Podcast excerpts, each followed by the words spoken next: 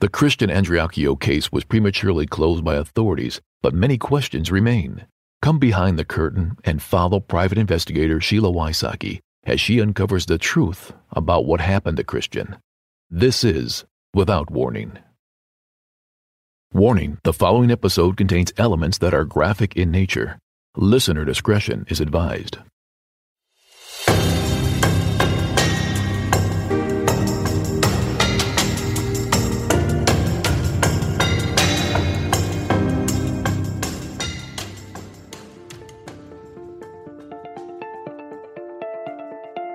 On the last episode, you heard about Dylan Swearingen, where he was prior to Christian's death, what the true relationships were between Dylan, Christian, and Whitley. On this episode, there is one question that will be covered. What about Whitley? So today, I talk about Whitley, what she was like as a small child, her behavior to others, her hate slash kill list in middle school, her education, her relationships, Christian, and finally, Key West. I will break down in details her involvement in Christian's case. Whitley isn't complicated. Her life is very simple.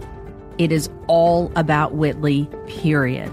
Christian was a vehicle to get what she wanted at the time she wanted it. The problem with Christian was his usefulness had expired and he gave her the ultimate sacrifice, his life. But that wasn't good enough. She appears to want to destroy his reputation, credibility, and legacy. Whitley wants her story to be the one to remember Christian. And for her to win slash succeed, it means destroying Christian. And Whitley will do anything to win and succeed.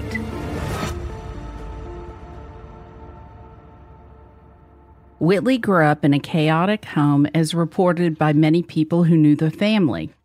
Whitley told Christian she was diagnosed with a mental disorder. What does that mean to Christian, and how does he handle a girlfriend with a mental disorder?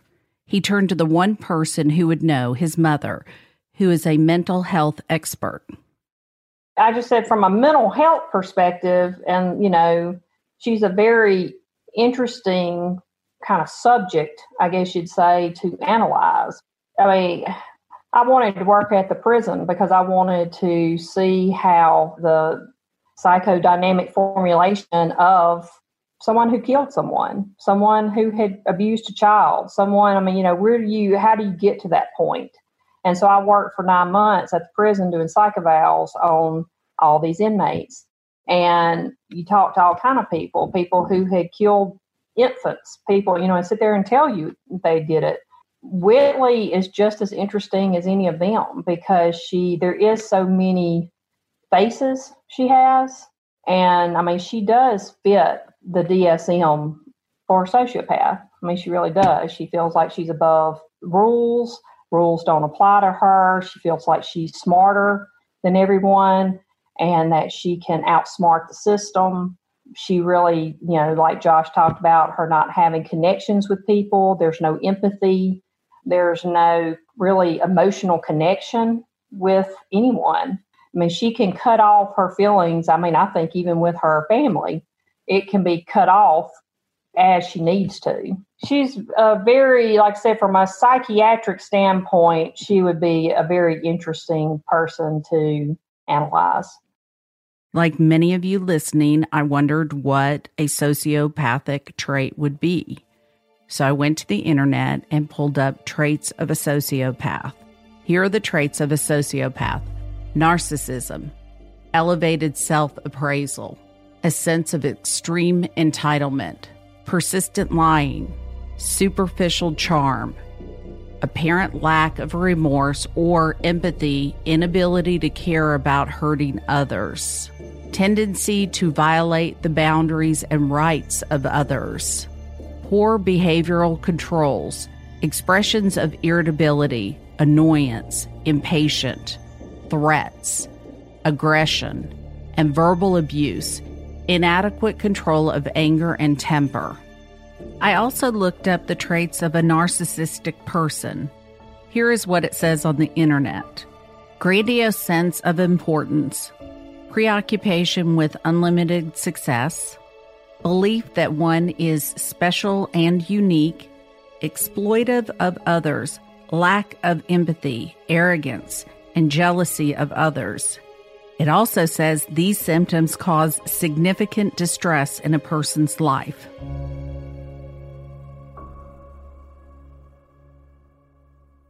Whitley was very outgoing and tends to portray herself as a victim of her mother's poor parenting.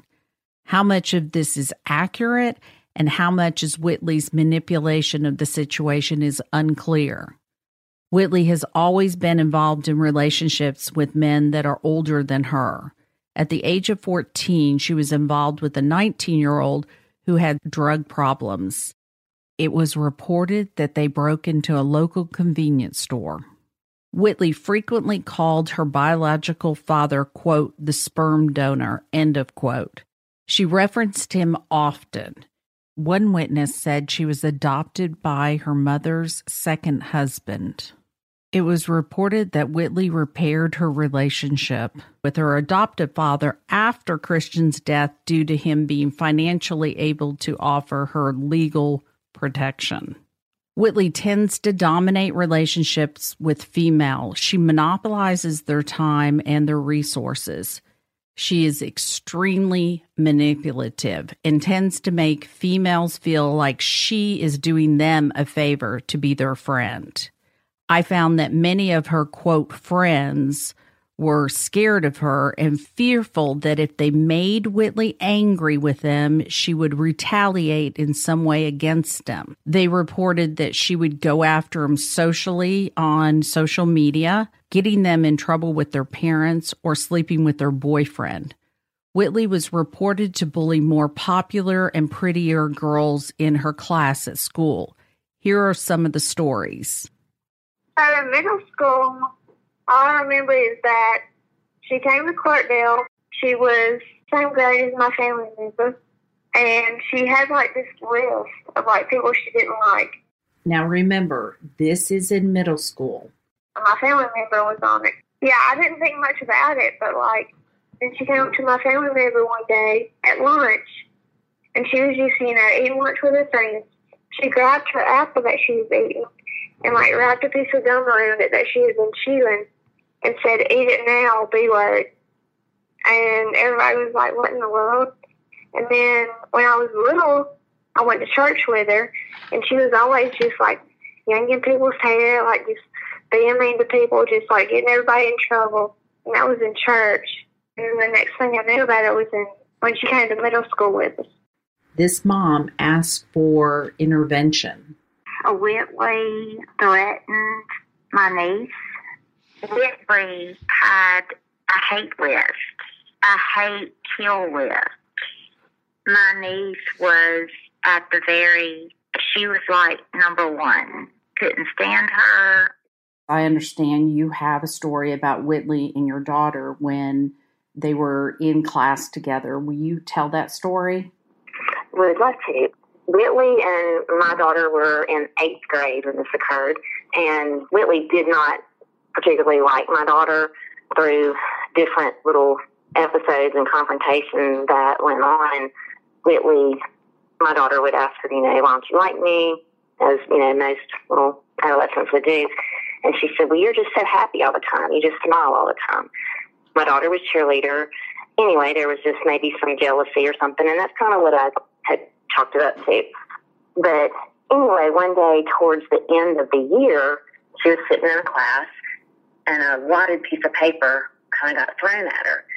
And she picked up the piece of paper and opened it up, and it was drawn on there. One child was, or girl was standing up with a knife with blood dripping off of it, and then another was laying on the ground with blood pouring out of her body. And the names were, my daughter's name was the girl laying dead, and Whitley's name was written on the girl that was doing the killing. And when my daughter turned around to look, And Whitley just gave that kind of little smirk, you know, and winked her eye type of thing. You know, my daughter showed it to me. I went to the counselor with intentions to try to help Whitley, because that's not something that anyone in that's fourteen years old thinks to do. You know, they might talk about them or cause problems with boyfriends, but they're not going to think about killing them unless there's some mental disturbance going on. So the counselor, unfortunately, is kind of one of those, it's a small school. Her mother actually taught at the school at that point, and it was just kind of shoved under the carpet, and then Whitley nor her mother returned to the school that next year. So our dealings with them stopped. My concern was there's some was some definite sociopathic tendencies that were evident and present. And your daughter hasn't seen her since, correct? Um, I think she has actually just, you know, seen her out and about, just in, you know, Meridian's a, a small town and you run into people, but has had not really any interaction. I mean, it's like they were maybe at the same place, but no conversations, no interactions, nothing else has really happened since. Whitley had no friends. She tormented everybody that they would be in fear. The other stories that came to my attention were that Whitley would put bugs in their daughter's hair and ear, of Whitley going to a sweet sixteenth birthday party and intentionally, quote, ruining her daughter's party, end of quote. Mothers told me how Whitley would come over to their houses, take over their entire house, being very disrespectful and very demanding. And as one parent said, she always overstayed her welcome. This wasn't exclusive to just parents. This was also said by her peer group.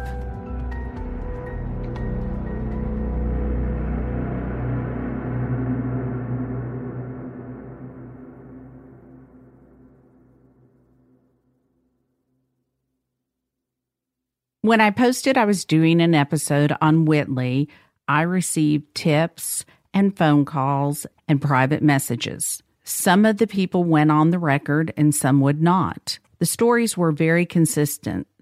The mothers that called me told me about Whitley bullying their daughters. More times than not, their daughter was pretty smart and popular.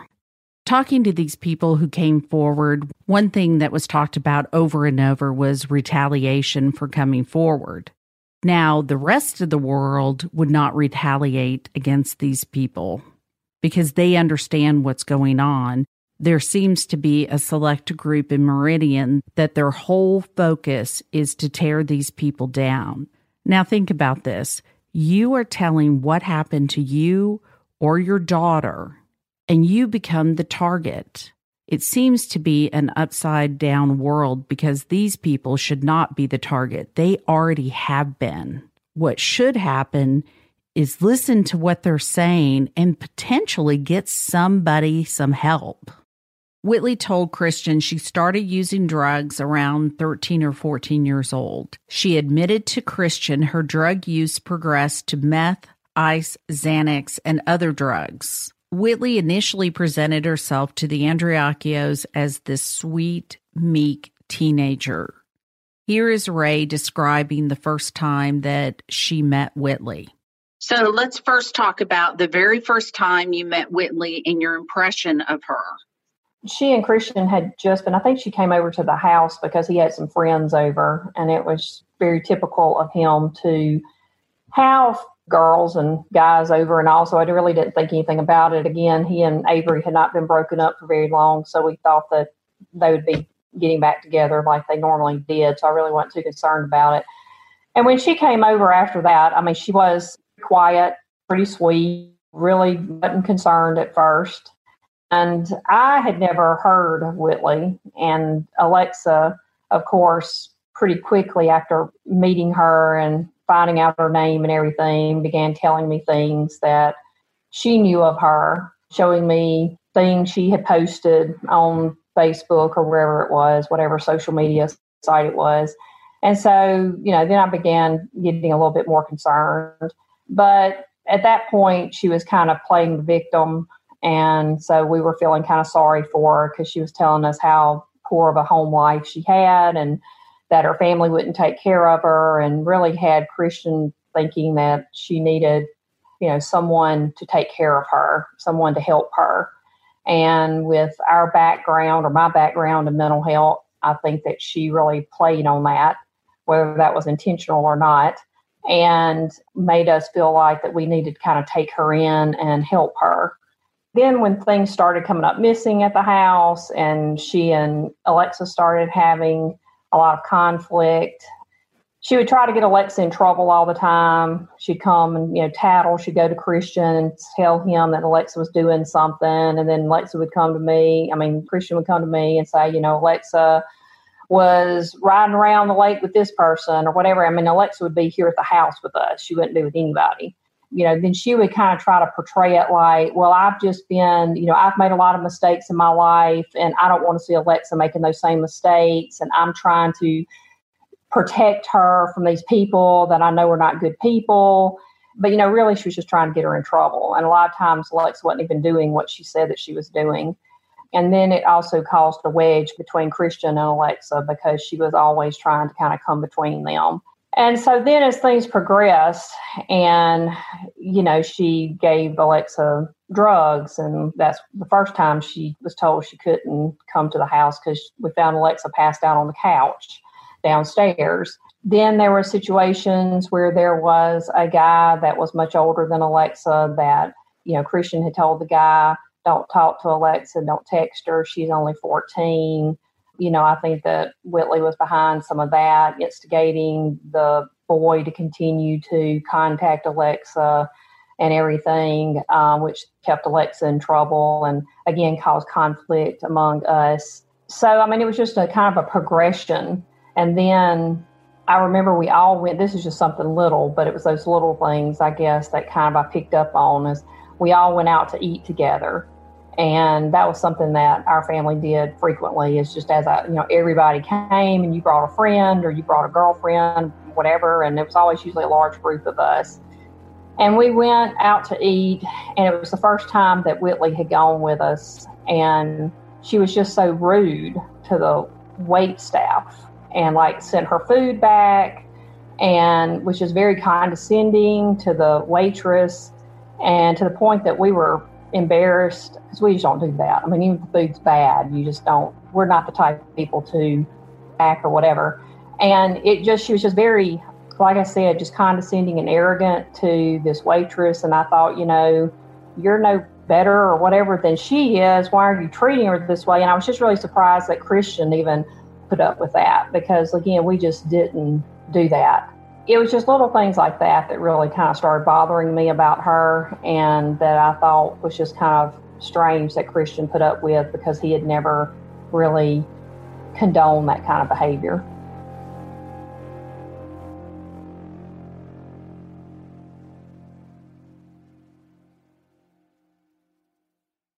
Whitley initially lied to Christian and told him she was eighteen years old. Due to the age of the people she was associating with and the fact she rarely attended school, Christian believed her. They dated for about six to eight weeks before he discovered she was sixteen. Whitley knew that Christian had a soft spot for saving people or helping the underdog. Christian had always been the kid who would get into a fight to protect the smaller, weaker kid. Whitley was now his project to save, and she played on that for the rest of their relationship. Anytime they would argue, she would immediately admit she was a total F-up and would say how she was a terrible person and she didn't know why he would put up with her. She would then immediately revisit all the problems in her life, saying she had a sorry mother.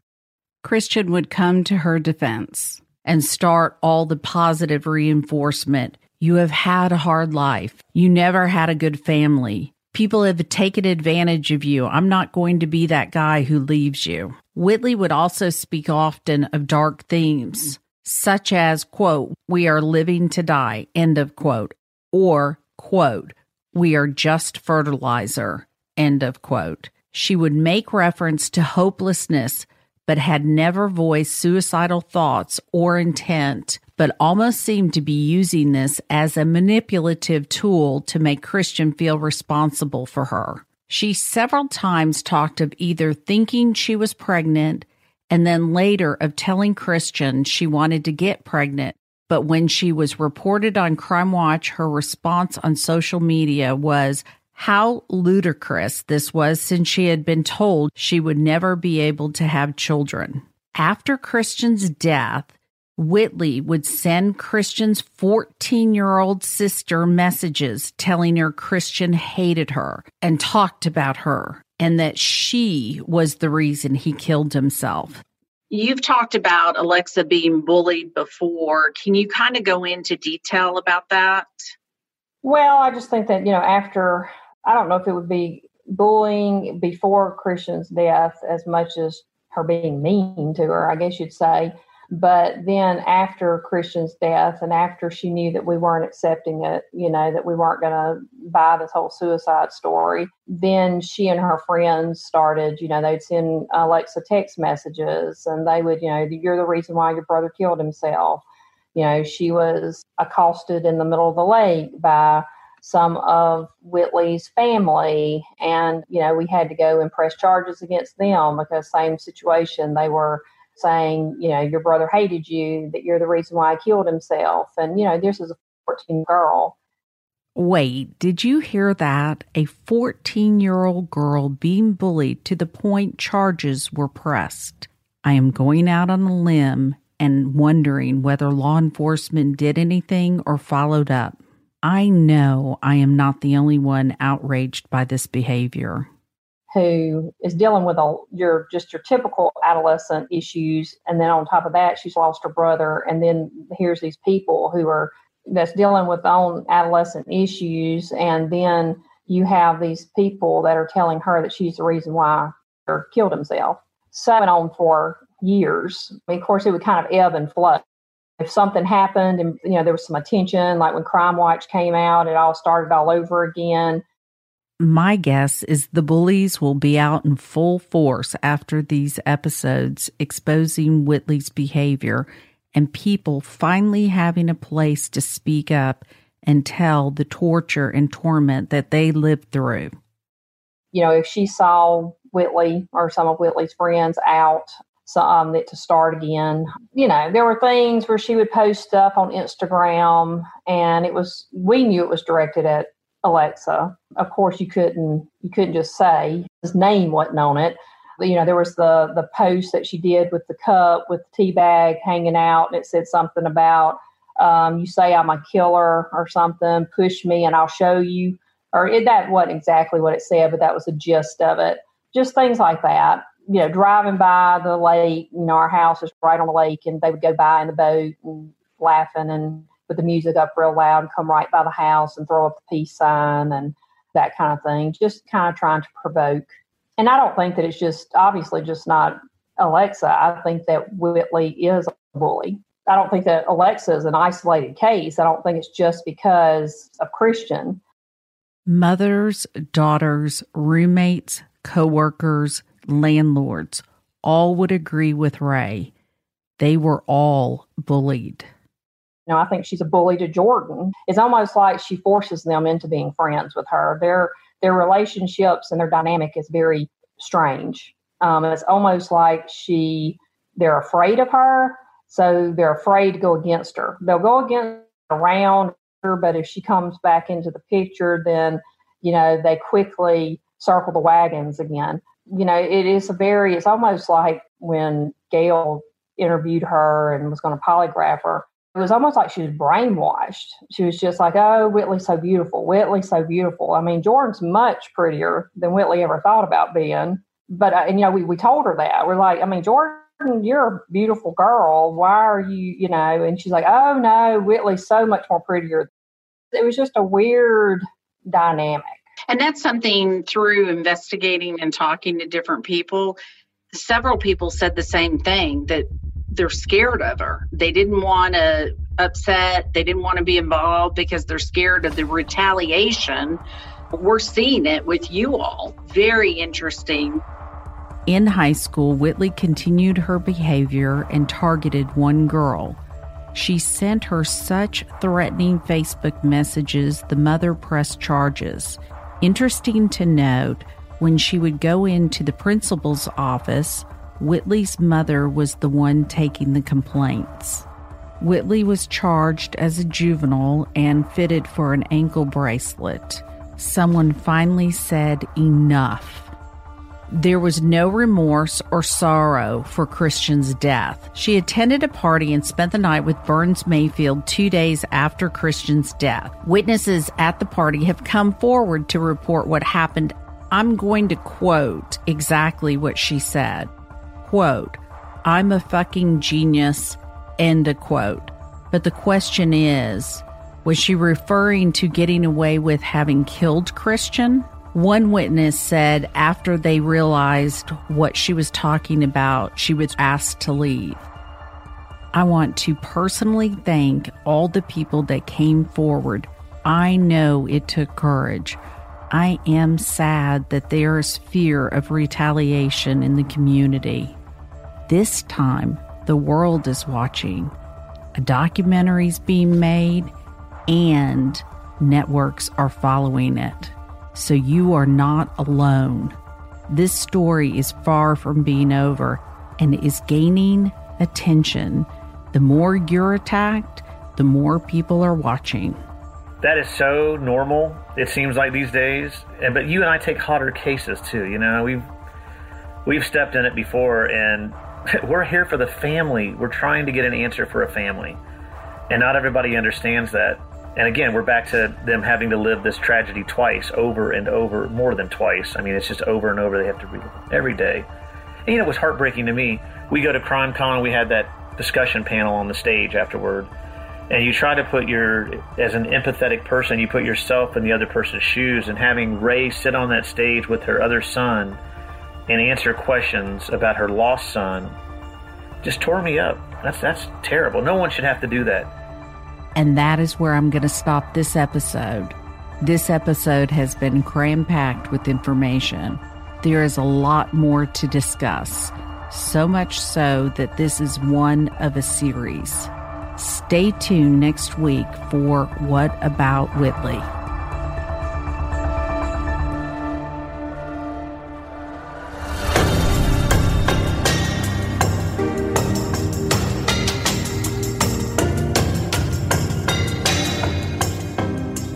Christian's family gives their full permission for any and all details to be shared in hope that the truth will come out.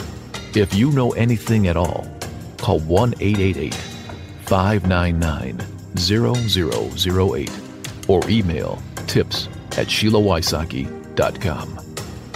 If you or someone you know is dealing with suicidal ideation or is actively thinking about taking their life, please call the National Suicide Hotline at one eight hundred, two seven three, eight two five five. If you enjoy listening to this podcast, join Patreon today. Without Warning, Executive Director, Executive Producer, and Host Sheila Wysocki, and Announcer Tim Evans.